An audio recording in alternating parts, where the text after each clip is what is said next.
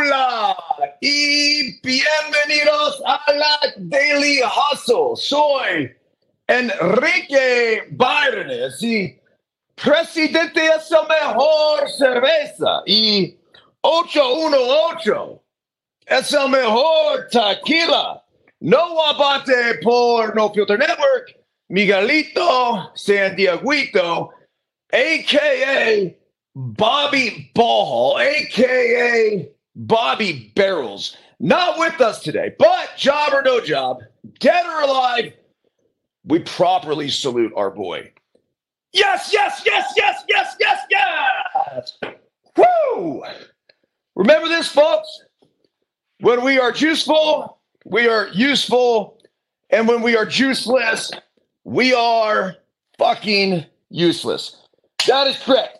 Uh, I'd like to recognize our title sponsors this morning, including the brand new Rawlings Mach AI Drop 5 3126.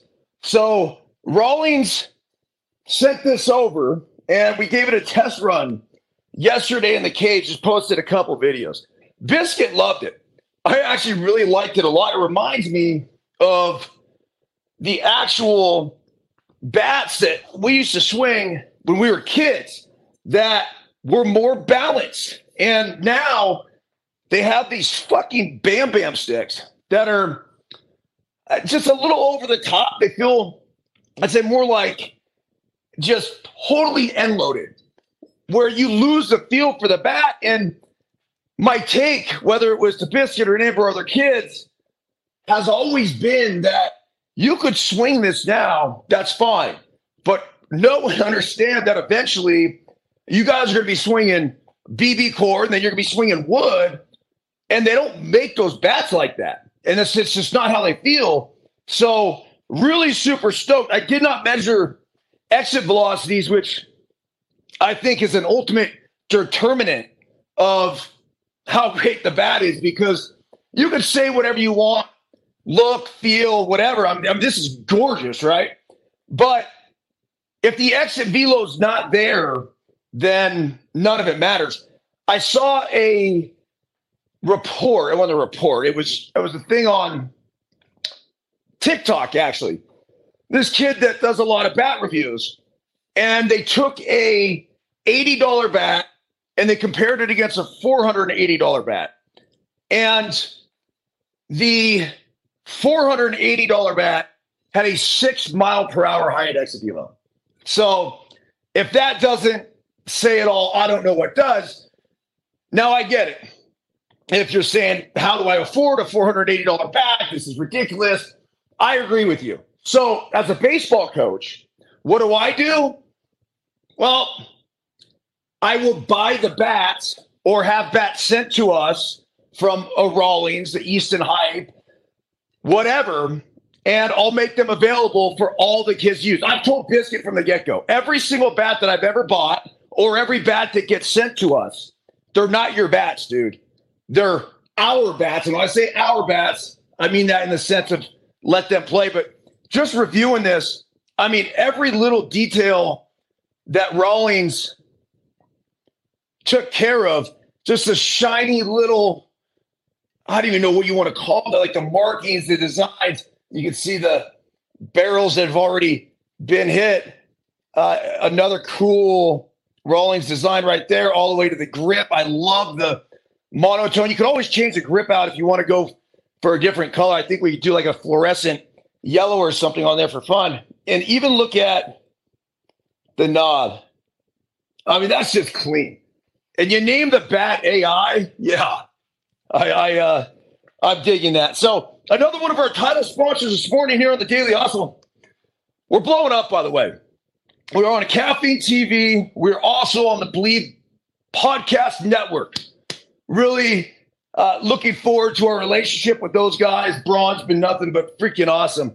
And also for my ADD brethren out there, we're sponsored by Verge. That's right. Try Verge. This is a cannabis, honey, lemon concoction that I take at least once, if not more, uh, times throughout the course of the day whenever I feel like I need a little pick me up, a little focus sesh. So I figured I take one this morning and not just talk about it, but actually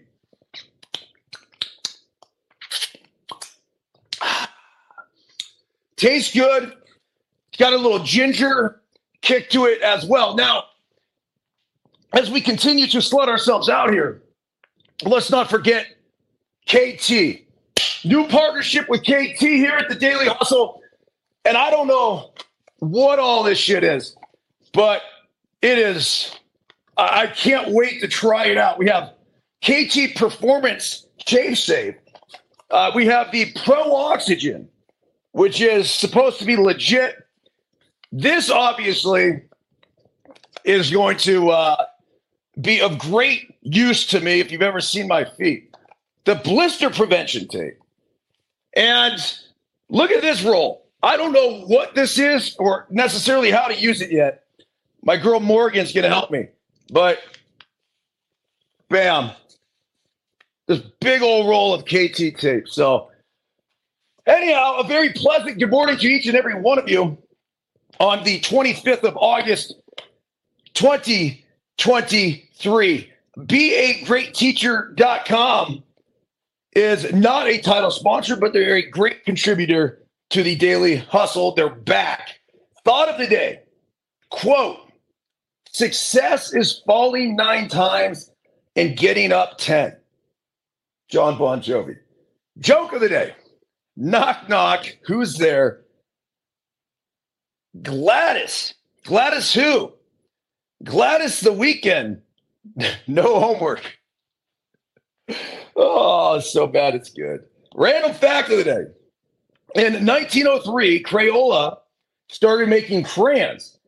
They originally only came in eight colors blue, black, brown, green, orange, red, violet, and yellow.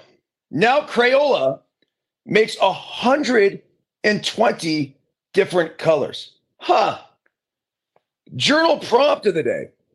What is the best day of the school week? I mean, that's just a layup right there. Uh, every Friday, right? Isn't that what every kid looks forward to? And now that we got school back in session, you got Friday night lights and, oh, man. Uh, the daily hustle for today, I have not sent out yet. I don't think I've sent out yet, but I have it all here ready to go. So let's go ahead and give you guys a quick run of that. Buenos dias today is Free Friday, August 25th. That's right. 2023. So once again, we gift you a chapter of the Daily Hustle 222 Unfiltered Life Guides from a Human Crash Test Dummy titled Getting Shit Done the Right Way. While Will Clark and I were having a discussion on the Filter Network, about the need for baseball players to redirect their passion post career. Battleborn Mike, a regular on the program, hit the knock button and we let him into the broadcast. Hey guys, I don't care what it is that you do. We all have jobs, and almost all of us change jobs at some point. The key is to make sure we continue to find things we love doing. Ain't that the truth? Battleborn Mike went on to say, I like doing a lot of different things.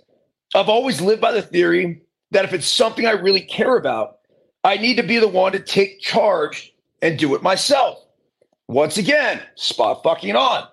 How often do we see something done a certain way, yet it either doesn't get done or it does get done? It is nothing like how we envisioned it. Of course, it's important to delegate power, and we should all strive to be efficient and effective with our time as possible. But if something is that important to us, we need to be the actual ones to do it. The irony is that oftentimes we will spend more time attempting to clean up the mess of others than it would have taken us to get the job done ourselves. For Battleborn Mike or anyone else who decides to step up and take control, this isn't an ego play, nor is this about being control freaks. It's simply about taking responsibility for the work at hand and getting shit done the right way. FYI, to pick up the other 221 chapters filled with golden nuggets of wisdom, click the pick below and or the blue daily hustle link to join today's live interactive video podcast on No Filter Network, as well as Caffeine TV and the Bleav Podcast Network. Uh, by the way, the site's down. I have no idea uh, what's happened. I'm trying to figure it out, but we will be back up and running here shortly, I hope. So that's probably a good thing I didn't send out. That's why it's exactly why I didn't send out the Daily, Daily Hustle uh, 222 uh, link because it's just non existent. But for your viewing pleasure, there you go. Kowalski and I, somewhere in the middle of Nevada after 100 and something miles of that ride on the Tri Across America. And basically, we had a little pit stop, and I, my whole body was just fucking wrecked, man. And I had had, I think it was a tri suit or something on all day, and I just, I wanted it off. I felt so disgusting. It was the, the whole thing was salted up. And so I went in there, I came out my Speedo and rode the last, I think it was like maybe 10, 20 miles, just like that. Um, looking at if you uh, look, if you're just joining us too, I want to give you an idea of what we do here. It's a life optimization podcast. First and foremost, that's what we bill it as. That's what's important to me. Now, that typically includes the hottest news stories, sports stores, weather phenomenons from around the world. But I like to dive into nuggets that'll help all of us in our lives. And so I go try to find life optimization stuff. So this morning, we have seven habits for better living. It was an article that I came across that said, put more pep in your step. Did we catch you mid yawn? We get it. Life can be exhausting. Finish that deep breath and keep reading. These surprising tips will help you say so long to energy crashes. Say to say so long to energy crashes. I'll you read it. All right. So it says streamline decision making. This is one of them. Every day we face a series of decisions from the moment we wake up, we hit the snooze button or hit the ground running to the moment we go to bed. The more choices we have to make, the more decision fatigue sets in. God leads into the fucking truth, man. I'm now starting to figure out that there's things in our lives where we all have a difficult time deciding because sometimes I'm not sure there's a right decision. But how we attack and how we perceive that decision is everything. So it's up to us to actually make the decision and then move on no matter what. But the issue is, we as human beings we make the decision, and we're looking back, and we're like, well, should we make the other decision, or we don't make a fucking decision at all. And we're sitting there thinking to ourselves, oh shit, like, I got to make a decision, and it's hanging over us, and it just gets worse and worse and worse. And then finally, when you make the decision, you're like, oh, well, that wasn't that hard. But no matter what. So streamline the decision making. That's number one. Number two, sit and stand up straight. Our parents were onto something with their constant nudging to stop slouching. Good posture not only turns us into upstanding citizens, literally, it also boosts energy and mood, according to research. Let's see here. Slumping constricts your diaphragm, which limits the expansion of your lungs. As a result, your respiratory and neck muscles grow fatigued, and you take shorter, shallower breaths, depleting your energy even further. And finally, slouching triggers a defense reaction that can reduce your ability to think positively. Posture is everything. To sit up straighter, try the following exercise recommended by Lena Hart, a posture and ergo, ergonomics specialist in Walnut Creek. Interesting, a posture specialist. It comes from Alexander, the Alexander technique, a method designed to increase freedom of movement. First, sit in a chair with both feet flat on the floor, supporting your lower back. with a firm pillow. If you need to, inch forward so your calves aren't touching the chair. You want a gap or two from the end of your chair to the backs of your lower legs. Then visualize a clear bubble around your body with a radius of about three feet. As you inhale, imagine the crown of your head floating towards the top of the bubble. Your shoulders to each side, your back to the rear, your front forward, and your feet on the bottom. You should feel like you're expanding as you exhale and then inhale again. I do know that just standing up, for example, dude, I used to do this daily hustle sitting down. I got a stool here. And I'm like, I don't have the same juice or energy when I'm sitting down. So I now obviously do a stand up. Another trick that I'm going to give you guys is whenever you're feeling a lull in the day and you want to pick me up, not only stand up and work on the posture, and I'll take, I do this all the time with the bats. That's why I always like holding bats, but just, just this. Like standing here, look at head up, shoulders back, feet together, hands by your side, normal face. It's one of the favorite games I used to play with the kids. And then you take a, like a paper towel, cardboard ring thing, and then you trot in. That's a whole nother story. Anyway, another trick though when it comes to posture, getting things over going are dopamine jumps. And they're very basic. It's you don't have to do a hundred of them, but you get up in the middle of the day, you just want to two, three, four, five, six, seven, eight, nine, ten. Lighten up the brain. That's it. All right, number three here. Lay off social media. Have you ever grabbed your phone for a quick scroll on Instagram or TikTok. Just a five minute break. You tell yourself, only to come up for air a half hour later feeling tired, but wired, cranky, and woefully behind your to do list. You might just have sent yourself spiraling into social media fatigue, a state of mental and physical exhaustion characterized by symptoms such as irritation, frustration, and lethargy. Because social media doesn't come with any stopping cues, the way a book has chapter breaks, for example, Alter recommends creating your own. Set an alarm to stop. Huh. Let's see here. Creating stopping cues has helped me spend my time and energy on experiences that make me happier and healthier. Okay. I have a changing perspective on this now. And the reason being is that social media is fucking here to stay. It's not going anywhere. It's reinvented the way that we consume content. So, for example, the other night we were at the table, and I don't bring my phones to the table. As soon as dinner hits, it's I'm done and I might get on them at the end of the day.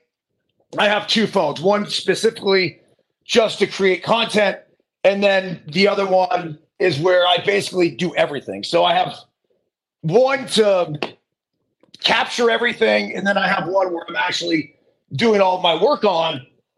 It, it's actually pretty liberating because I can leave a lot of times I can leave one at home. I usually only travel with one depending on what I'm doing or what not doing and trying to capture. But we're at the table and Tara's like, hey, did you see, you know, this post that I, I sent you?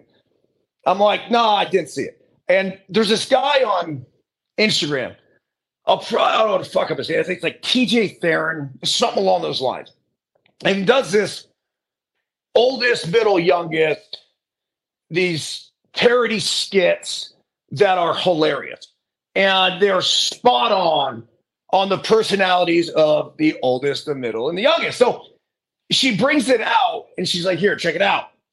Now, another reason why we typically will keep her phone there at the dinner table is because we like to call my mom. And I use that time to, hey, we put her up on the uh, on the on the plant thing, what you know, whatever. So she's it's almost like she's sitting there having dinner with us. We did that during COVID because obviously she was at home alone and have to bathe by herself. So every single night at dinner time, we'd call her and you know she'd be there. Well, we proceeded uh, like as a family. So imagine like the five of us at the dinner table sitting around and scrolling together like as a family.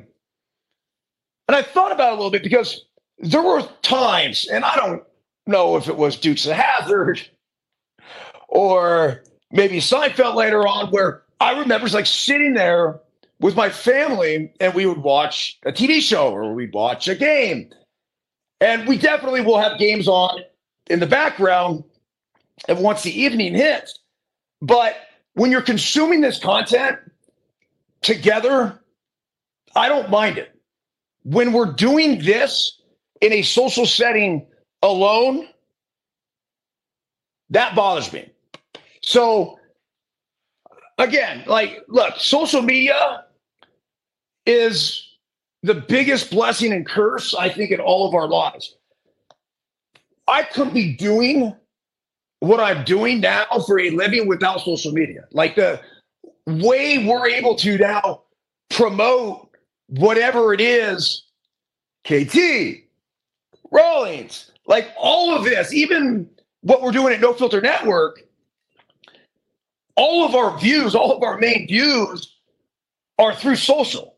Now we have the diehards that come here. Obviously, we're live, we're interactive here. Let me open the chat this morning. Joe, what's up? Gene. I mean, look, this is this is everything, but at the same time, what allows us to be able to eventually monetize this thing is a lot of it is through social.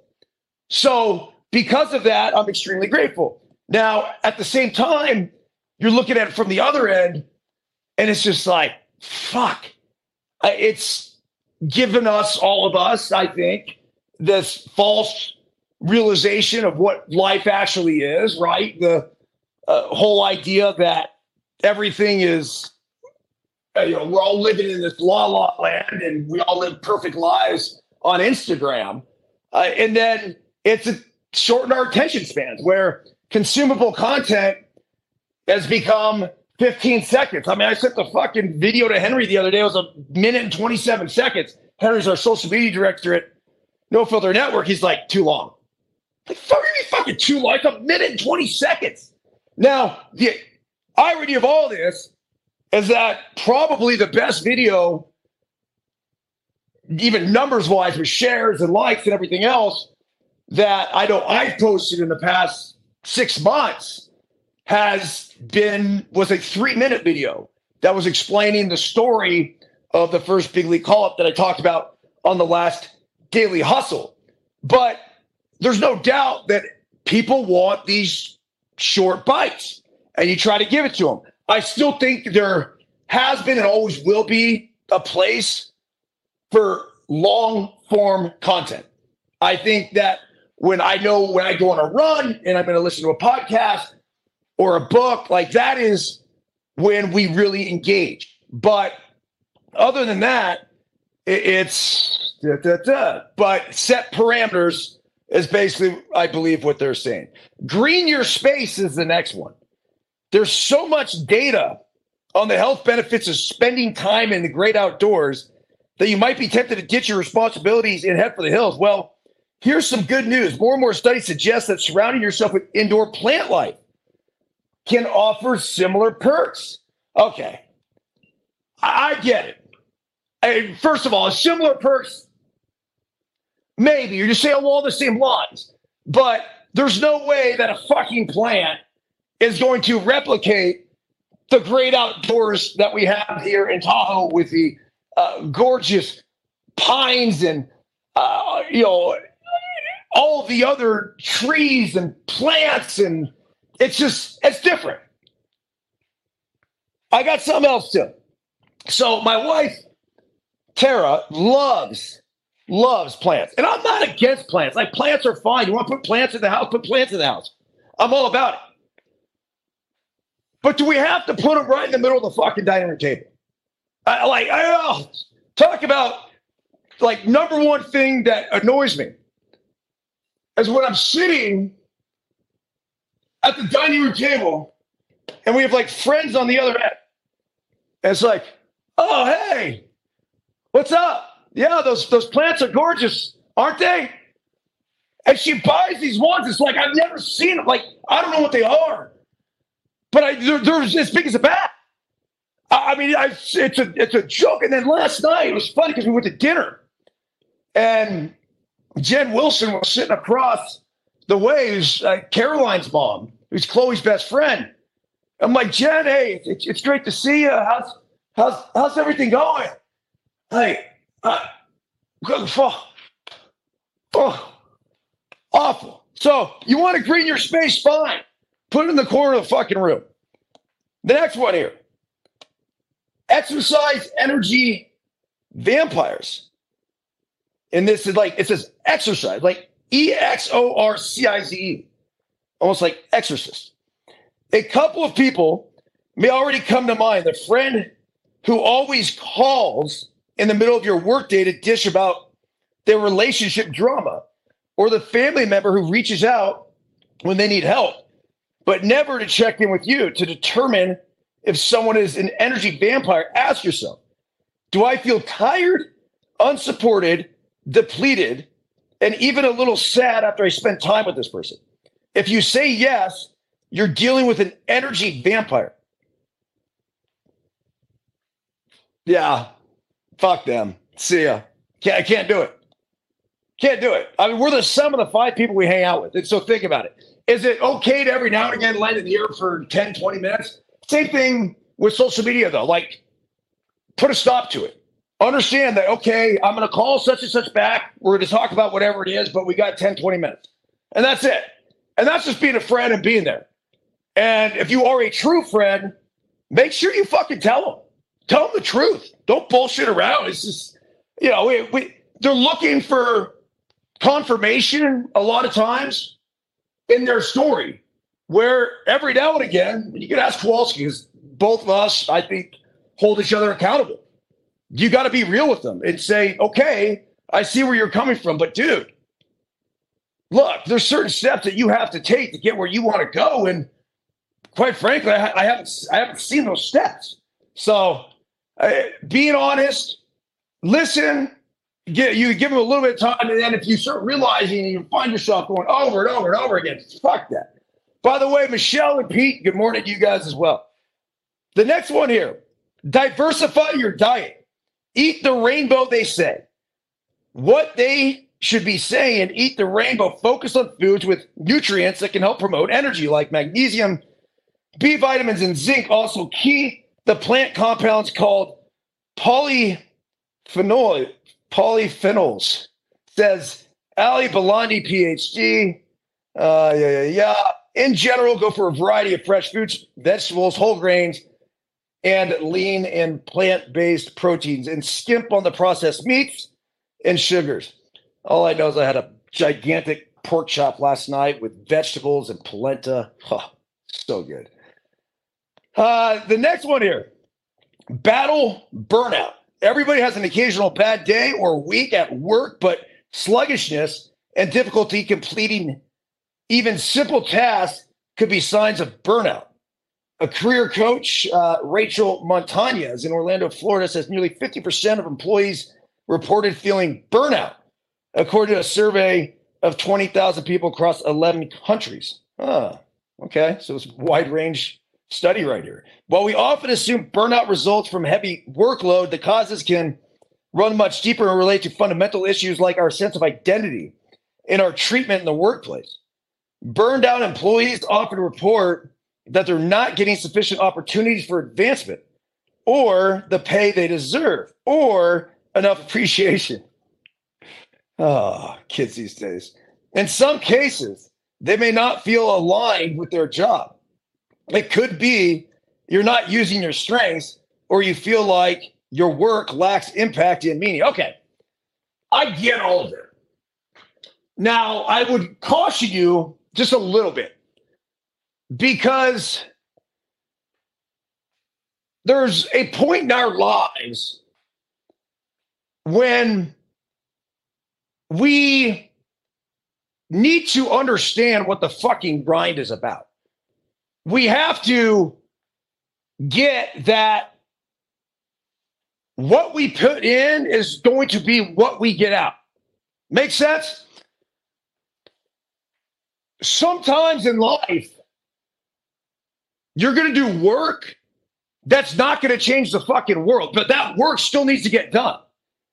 Sometimes in life, we're going to have to do things that we don't want to do to eventually lead us to get to do the things that we want to do. But there's a process in that. There is a process of going from playing Major League Baseball to getting into the broadcast world to starting a, a technology uh, company and getting to the point where we're running daily shows on No Filter Network. Like there's this evolution that comes with it. And it's not this, hey, we're going to get everything and have everything we, we want you know, right away. To get to the point, for example, even just to play Major League Baseball, you realize the work that went into that. I was talking about it last night because we were discussing at the dinner table that we're now at a point where our kids are old enough where we can't force them to do shit. And whether or not they're going to be great at whatever they do, it's not up to us, it's up to them. Well, with that, it, it doesn't mean that, and this was another great discussion. Does it mean our kids have to be Division One athletes? or professional athletes or Olympic skiers or anything else. Fuck no. No, that doesn't mean that at all. But it does mean that when they go through this process and and ideally take all of the valuable lessons that athletics and life and school have to offer, they then can apply to their lives going forward. But look, ultimately, with that, they're going to have to make the choice whether or not they want to be great. And with greatness comes obsession. Give you an example. I was 13 years old. I got an Iron Mike machine for my birthday. And it was put up in the backyard. A year later, I go to St. Francis. I'm playing football. And every single day, I turn that Iron Mike machine up to 90 miles per hour. And I get in there. And I, there's a bunch of swing and misses, like swing and miss, swing and miss, swing and miss. And finally, for foul tips. Now, my whole goal was just to drill the ball back up the middle, drill the ball back up the middle, drill the ball back up the middle. And I would try to hit the big blue machine and make this. Bang! Oh, it's awesome. So, in doing that, I would take 100 swings before school, go to school, go to football practice, then come home. Now, typically in the early going, it was still light enough to hit. But as it gets later in the season and the time changes, right? Uh, spring forward, fall back, it was getting dark. So I then literally would go out there with like lamps and flashlights. 100 swings after, da, da, 200 swings a day. For whatever reason, I heard that when I went to a Stanford camp. And that was a number that I would try to get in, uh, let's call it like five days a week. And with that just comes repetition. So fast forward two, three years later, I'm a sophomore at St. Francis, and I get called up to varsity. I'm facing Dan Serafini. There's 50 scouts in the stands. Uh, the buzz about Dan Serafini was that he could be the potential first pick of the draft, and nobody could touch him. He was 94 from the left side. I get in there as a sophomore in high school, uh, literally, I barely had hair on my balls. I, I just got caught. I just, I was still a kid. Like I, maybe five ten at this point, maybe. And first ball, laser off the middle, base hit. Second time against him, laser off the middle. Third, Three for three off Dan Serafini with three bullets. Chris Bradford, comes up to me afterwards, the legendary St. Francis coach, birthday, birthday. Three knocks off Dan Serafini. You kidding me? How'd you do it? How'd you do it? I go, coach, I've been hitting off Dan Serafini in my backyard for the past three years. It's not rocket science. You're going to get out what you put in. I apologize if you've heard that story before. I've told it several times, but I just think it's really important when it comes to understanding what it takes to be successful and what it takes to be great. And, and you just don't wake up and this shit happens. There's work that gets put in, and you think there was certain mornings that I the alarm would go off at six o'clock, and I'm like, oh yeah, great. I can't wait to go down and start banging balls. No, I, it was tough. It was tough to get out of the rat. But once I got down there and started doing it, it, it felt right. Same thing each and every single morning here. Like when I get up, I, it's 5 a.m. most of the time. I get up and it's like, ugh. I could stay in bed for another hour or two, but it's like, no, let's get up. Let's go ride Daily Hustle. Let's get on the treadmill. As soon as the sun comes up, let's go hit the trails because I know I'm going to be a better person for it. So there they are. They are the, what do you call them? The seven more pep in your step things to do. Streamline decision making. Number one, sit and stand up straight. Number two, add the dopamine jumps to that, lay off social media. Number three, I would say manage social media more than anything. Green your space. Uh, they're recommending putting plants in the house. I'm recommending you get your ass outside, get into the wilderness. Exercise, energy, vampires, get rid of the fucking energy suckers in your life. Uh, diversify your diet, eat right. And I would say, listen to your body.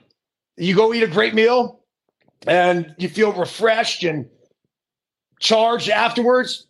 That's that's probably good for you. You feel sluggish, lethargic, tired afterwards, probably not. And then the last one here is battle burnout. So there you are seven habits for better living. Uh, Ohtani a really sad story. I just you, you, can't make this shit up with the Angels. I, Trout goes back on the DL the same day Ohtani blows out his UCL. Like it's just, ugh. I you, I, I love the fact that the Angels went for it. I do. I don't care. Uh, people are going to be critical of them. Good on the Angels doing everything they can when you had Ohtani, when you had Trout to try to put this thing together. So there's six takeaways here, an article in MLB.com about Ohtani's unfortunate injury. Number one, this stinks. Yeah, there's no question about it. It says, let's not overcomplicate this. Ohtani has captivated the entire planet with his ability to do something no one in baseball has ever done, no one has ever conceived doing. You understand why Elly De La Cruz, no slouch himself, wanted to make sure he was real when he was poking at him. That was classic. So, yes, it, it's obviously does say. Number two, we must recalibrate expectations for him as a pitcher. So this whole thing, I read this article earlier. They're saying that there's a doctor in the quote here where you go, you have one Tommy John surgery, and there's a very good chance that you come back to be the same level of pitcher that you were before. You have two Tommy John surgeries. The likelihood of that happening is few and far between. I remember having a conversation with Billy Owens, who uh, at the time I was the she's assistant general manager with, with the Oakland A's. I'm not sure what his, his, current title or role is, but this guy was a legend in his own right. Bellarmine prep, quarterback, University of Arizona, just badass. Uh, I grew up watching him play. So, but Billy was saying, he goes, Yeah, everyone we look at who's had Tommy John surgery we basically look at them as having like a six year shelf life with the new ligament that gets put in. So uh, Ohtani's didn't even last six years, but think about what he's doing. It's like kids that we run across that have arm troubles are typically like the little kids that throw really fucking hard. And the reason being is just the physics aren't adding up. And so with Ohtani throwing 101 miles per hour and doing what he's doing, you know, from an offensive perspective – it just it, it's not human.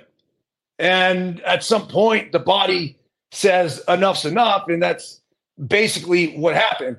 It does say that if he does come back, one of the things, and I've, I've recommended this before, But one of the things uh, that would be quote unquote better as you try to make a second comeback from Tommy John surgery is you throw less innings. So if I'm Ohtani and I'm coming back, the idea of starting, fuck that. I'm a closer, baby. Grab the ball, go throw 103 miles per hour now. And if it goes again, it goes again, then you're just done with pitching.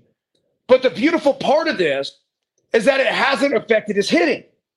So I don't know what their plan is going to be with him coming back as a pitcher.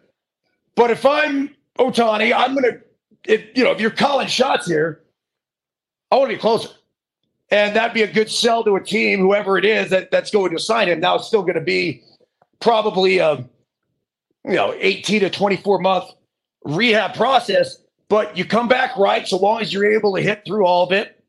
You can go ahead and DH, and you're going to add tremendous value uh, there. He's such a savage on the base paths too, which uh, you know makes it a difference. But then from there, when you come back and rehab and go just close, just close. Uh, it seems like so much of a better job anyway. It's uh, the natural position player transition would go to a closer. Starting pitchers are a different breed.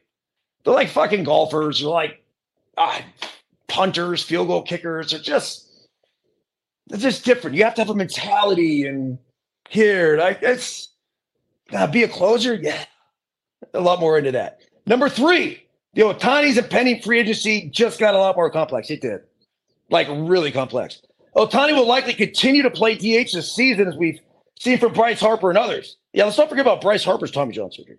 Tommy John surgery shouldn't affect his swing, but it is one thing to agree to a huge contract with a unicorn of baseball, a man who is essentially two players in one, is another to sign a huge contract with a guy who can only play DH. Ohtani is one of the best hitters in baseball, but is someone who can't play the field, who can't actually throw for a year, maybe more. There's inherently a ceiling to him. Will teams pay him for the possibility that he'll pitch again down the line? yes. Fuck yeah. Why wouldn't you? I'm taking that chance because you look, what is he like 31? So you signed him to a 10 year deal. I'm hoping, I mean, that's a benefit of signing him to that because then you're like, look, if he comes back in two, and you're going to get this offensive production, I, even if it starts to diminish from here on out, you're still going to get crazy offensive production. But then in two years, you get a, a top end closer because let's not forget the longevity of pitchers seems to be a lot longer than it is for position players.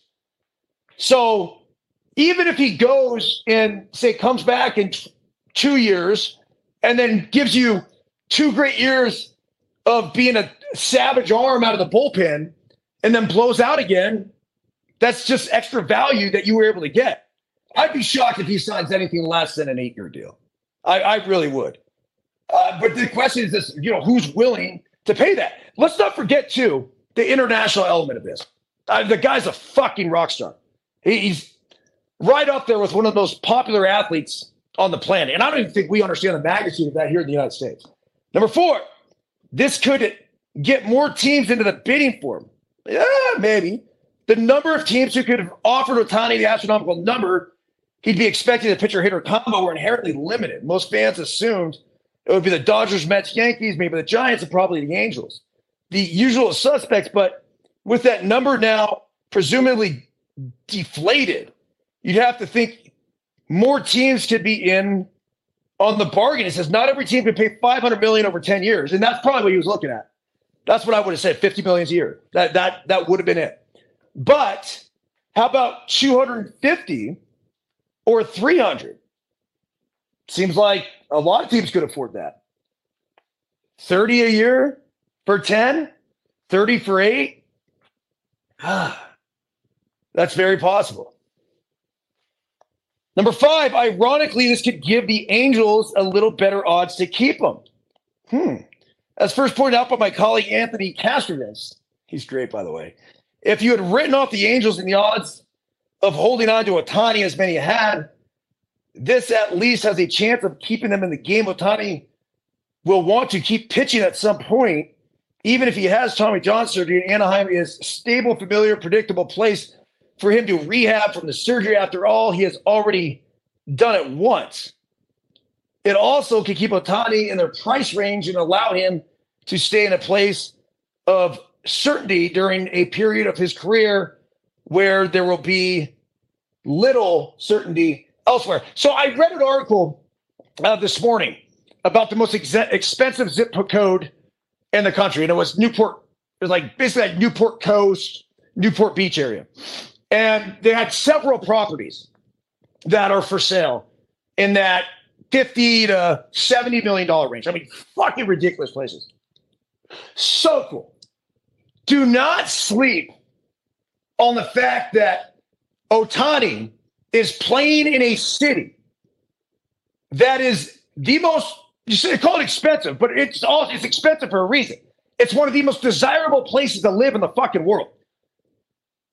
The Angels offer this familiarity to him, which is gigantic, especially for somebody that is as big of a name as Ohtani. And let's not forget, Ohtani originally signed with the Angels because he wasn't interested in the Bostons, the New Yorks, the Chicagos. He he wanted to go to a smaller market and do his thing. So look, I won't be shocked one bit if he does stay there. It'll be interesting to see does he have property there? I think long term, you get behind that orange curtain, you don't fucking leave. Just ask the Seal brothers. You don't do it. Scott Seal, one of my best friends for life, has been in Orange County his entire life. And you go spend some time down there in the beach and the vibe and the people and the I mean just you get all of it. And it's a it's a healthy lifestyle that's tough to want to get away from. Kobe Bryant would commute from Newport Coast to the Staples Center to play. I mean, it, it's just, it's that beautiful. It's that awesome. And to have that where he is right now, yeah. all right. Uh, number six, the Angels deadline push was still commendable. And this is what I'm saying. It says obviously trading away the top of your farm system in order to reach the playoffs in what could be Ohtani's last season in town uh, doesn't seem to have worked out. And an extra cruel twist, now Mike Trout is back on the IL again. The Angels bet did not pay off. That doesn't mean it wasn't worth a shot anyway. You saw Ohtani was doing before the deadline, throwing shutouts in the first game of the doubleheader, hitting two homers in the next one. The Angels had the best player in the world doing unprecedented, doing the unprecedented at the peak of his powers. The Angels tried to take advantage of a once in a lifetime opportunity that didn't turn out the way they wanted. Isn't a reason to blast them for trying. It should, in fact, be the exact opposite. And like I said before, commendable. Absolutely. I love the fact that they went for it. And you know who else is going to fucking remember that? Mike Trout's going to remember that. Shohei Ohtani's going to remember that. To keep those guys together too, maybe I'm wrong, but they seem to have pretty similar personalities two superstars in a town like that. I'm not writing the Angels off. I think they figure it out in the next, I don't know. If they if they do keep Ohtani and they do keep Trout and they figure out how to surround them with a decent pitching staff and a, a, a lineup with depth, you can't you can't win with two superstars. I, I've learned that from youth baseball. You can have the two best players on the field, it doesn't fucking matter you're only as good as your weakest link. Yeah, like if you the best teams that I've ever coached, that I've ever played on, are the ones where you can flip the lineup on the head. Whoever's hitting nine can be hitting one. Who's ever hitting seven could be hitting three. Who's ever hitting three could be hitting seven. Whatever. The depth of a team is what makes great teams. All right, uh, let's see what else we got here. Damn, man, we're coming up on an hour just like that. Let's hit a couple of the stats of the week. Mookie's a leadoff power trades two HR inning and more.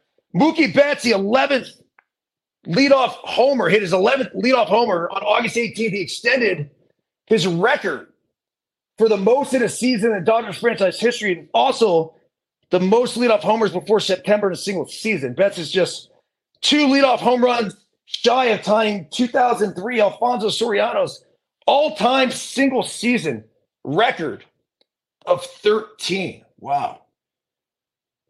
There's nothing like hitting leadoff home. I mean, dude, you get up there, you're a leadoff hitter, you hunt fastball. That's it. First pitch of the game, I don't give a shit. It was my favorite spot to hit. The most success I had, if you go by the numbers, was actually the two hole. But man, leading off the game, just getting in there. I, I remember his first pitch against Jamie Moyer. Fastball, middle away, homer, center field.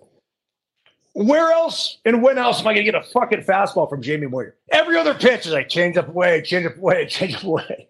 fastball in.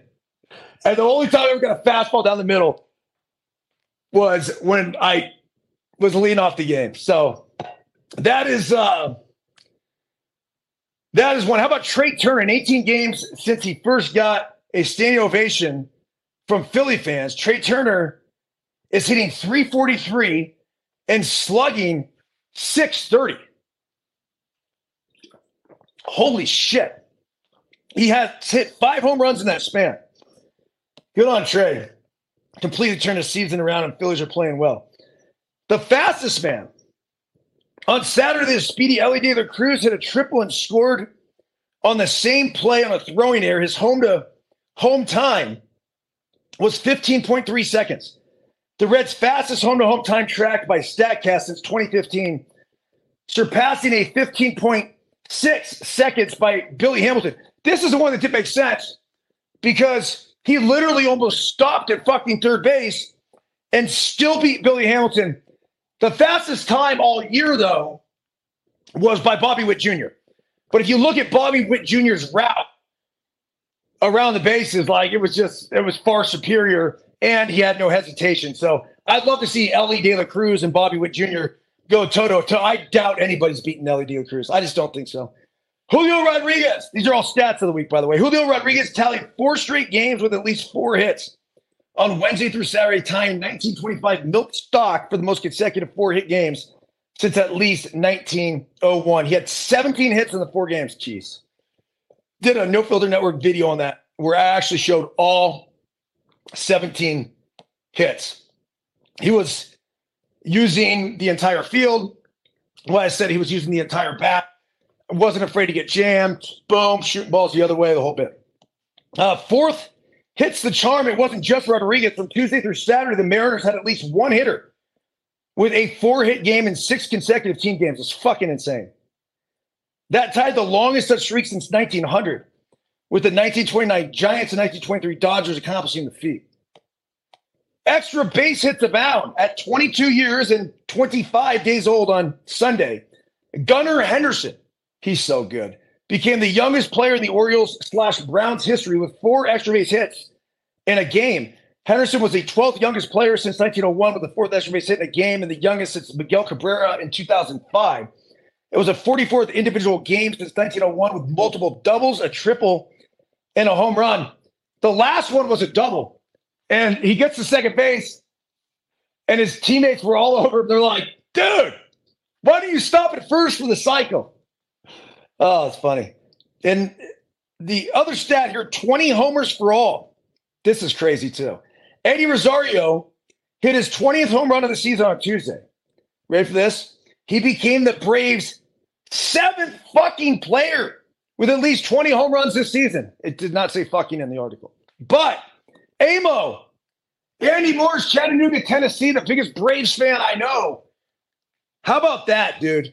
I mean, it's got to be just a great time to be a Braves fan. Brotherly love is the next one here. Joshua and Richie Palacios faced off an MLB game for the first time this week. Josh homered on Monday, and then on Tuesday, Richie hit his first career home run. He became the fifth player in divisional era since 1969 to hit his first career homer in a game where he played versus brother. That's pretty sweet. Chris Gwynn did it Let's see here. Cesar Crespo.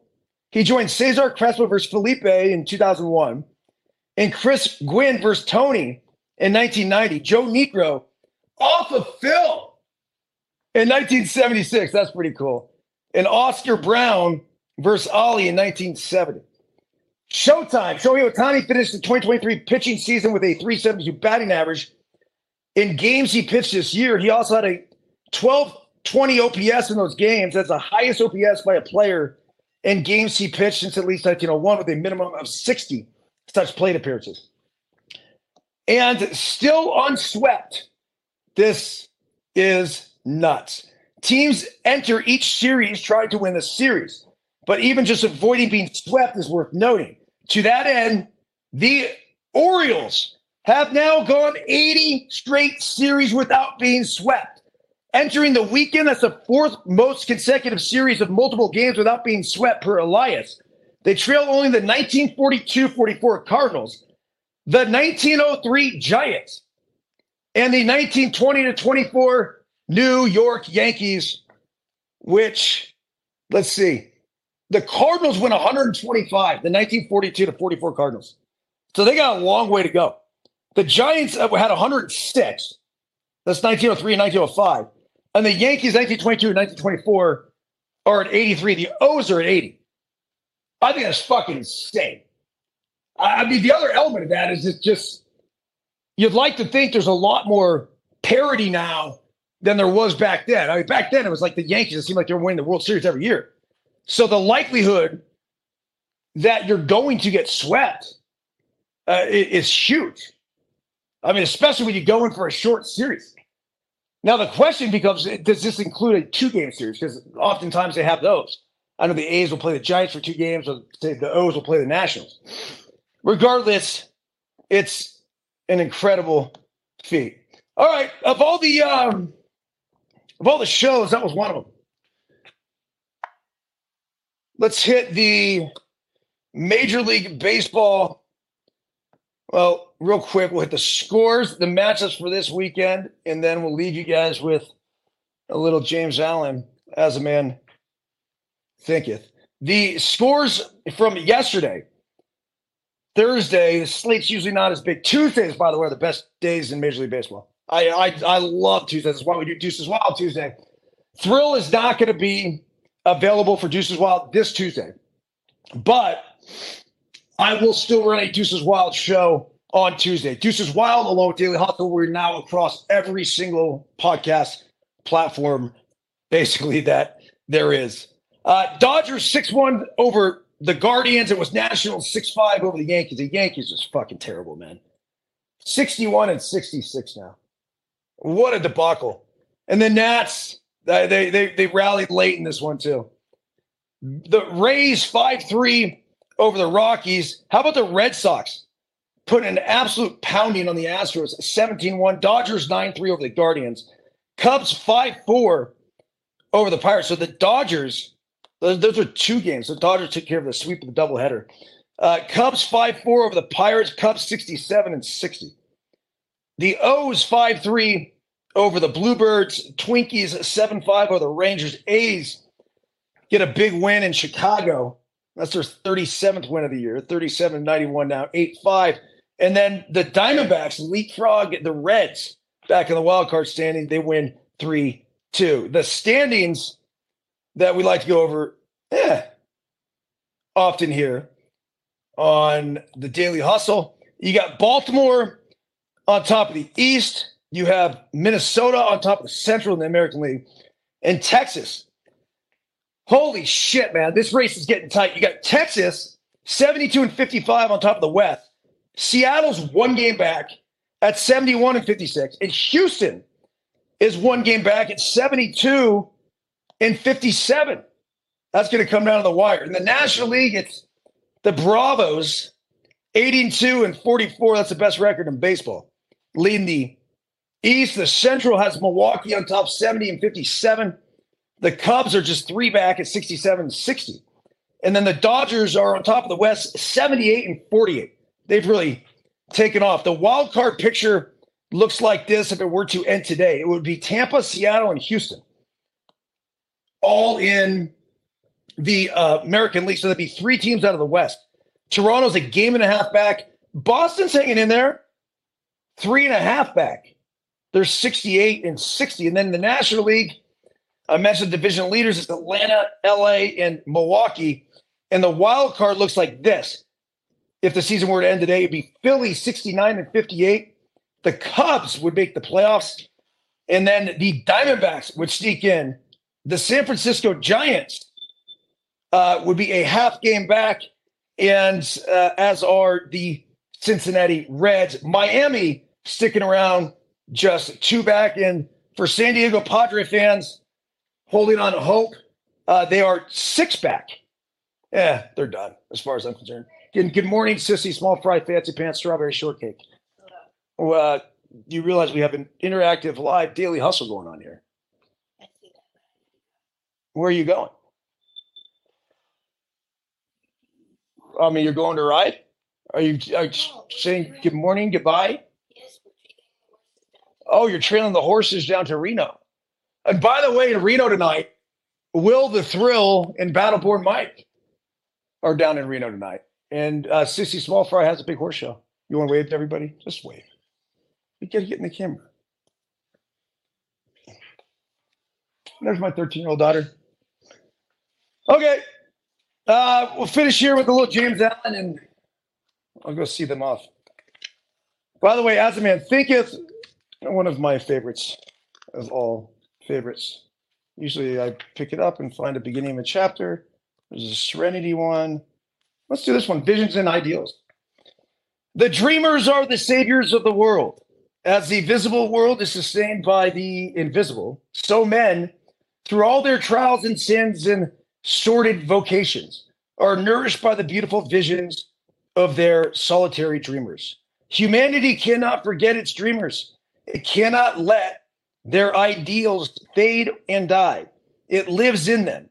It knows them as the realities which it shall one day see and know. Composer, sculptor, painter, poet, prophet, sage. These are the makers of the afterworld, the architects of heaven. The world is beautiful because they have lived. Without them, laboring humanity would perish. Who cherishes a beautiful vision, a lofty ideal in his heart, will one day realize it. Dream big, folks. Daily Hustle back on Monday. We are going to shoot for five days next week. And the concept and idea most likely will be a shorter show. A lot of times they are usually about an hour. We're thinking of tightening it up, going down to a half hour, at least playing with it, and seeing how that goes. Uh, once again, appreciate all the sponsors. Appreciate the bat Rollins. This thing's sick. The Mach AI. I'm not even sure if it's out yet, but it is a beautiful thing and highly recommend it. Is is a very nice feeling. And KT Tape, great to start our partnership out in a. Uh, I think I'm gonna do this right here. Blister prevention will be my first application of the KT tape, and then don't forget tryverge.com to help you focus and concentrate. I mean, I just made it through an hour here on the DH. All right. Everyone have a fantastic weekend. Oh, Jason, what's up, dude? Yes, sir. Hopefully we'll see you tonight in Reno, man. That's it. See ya!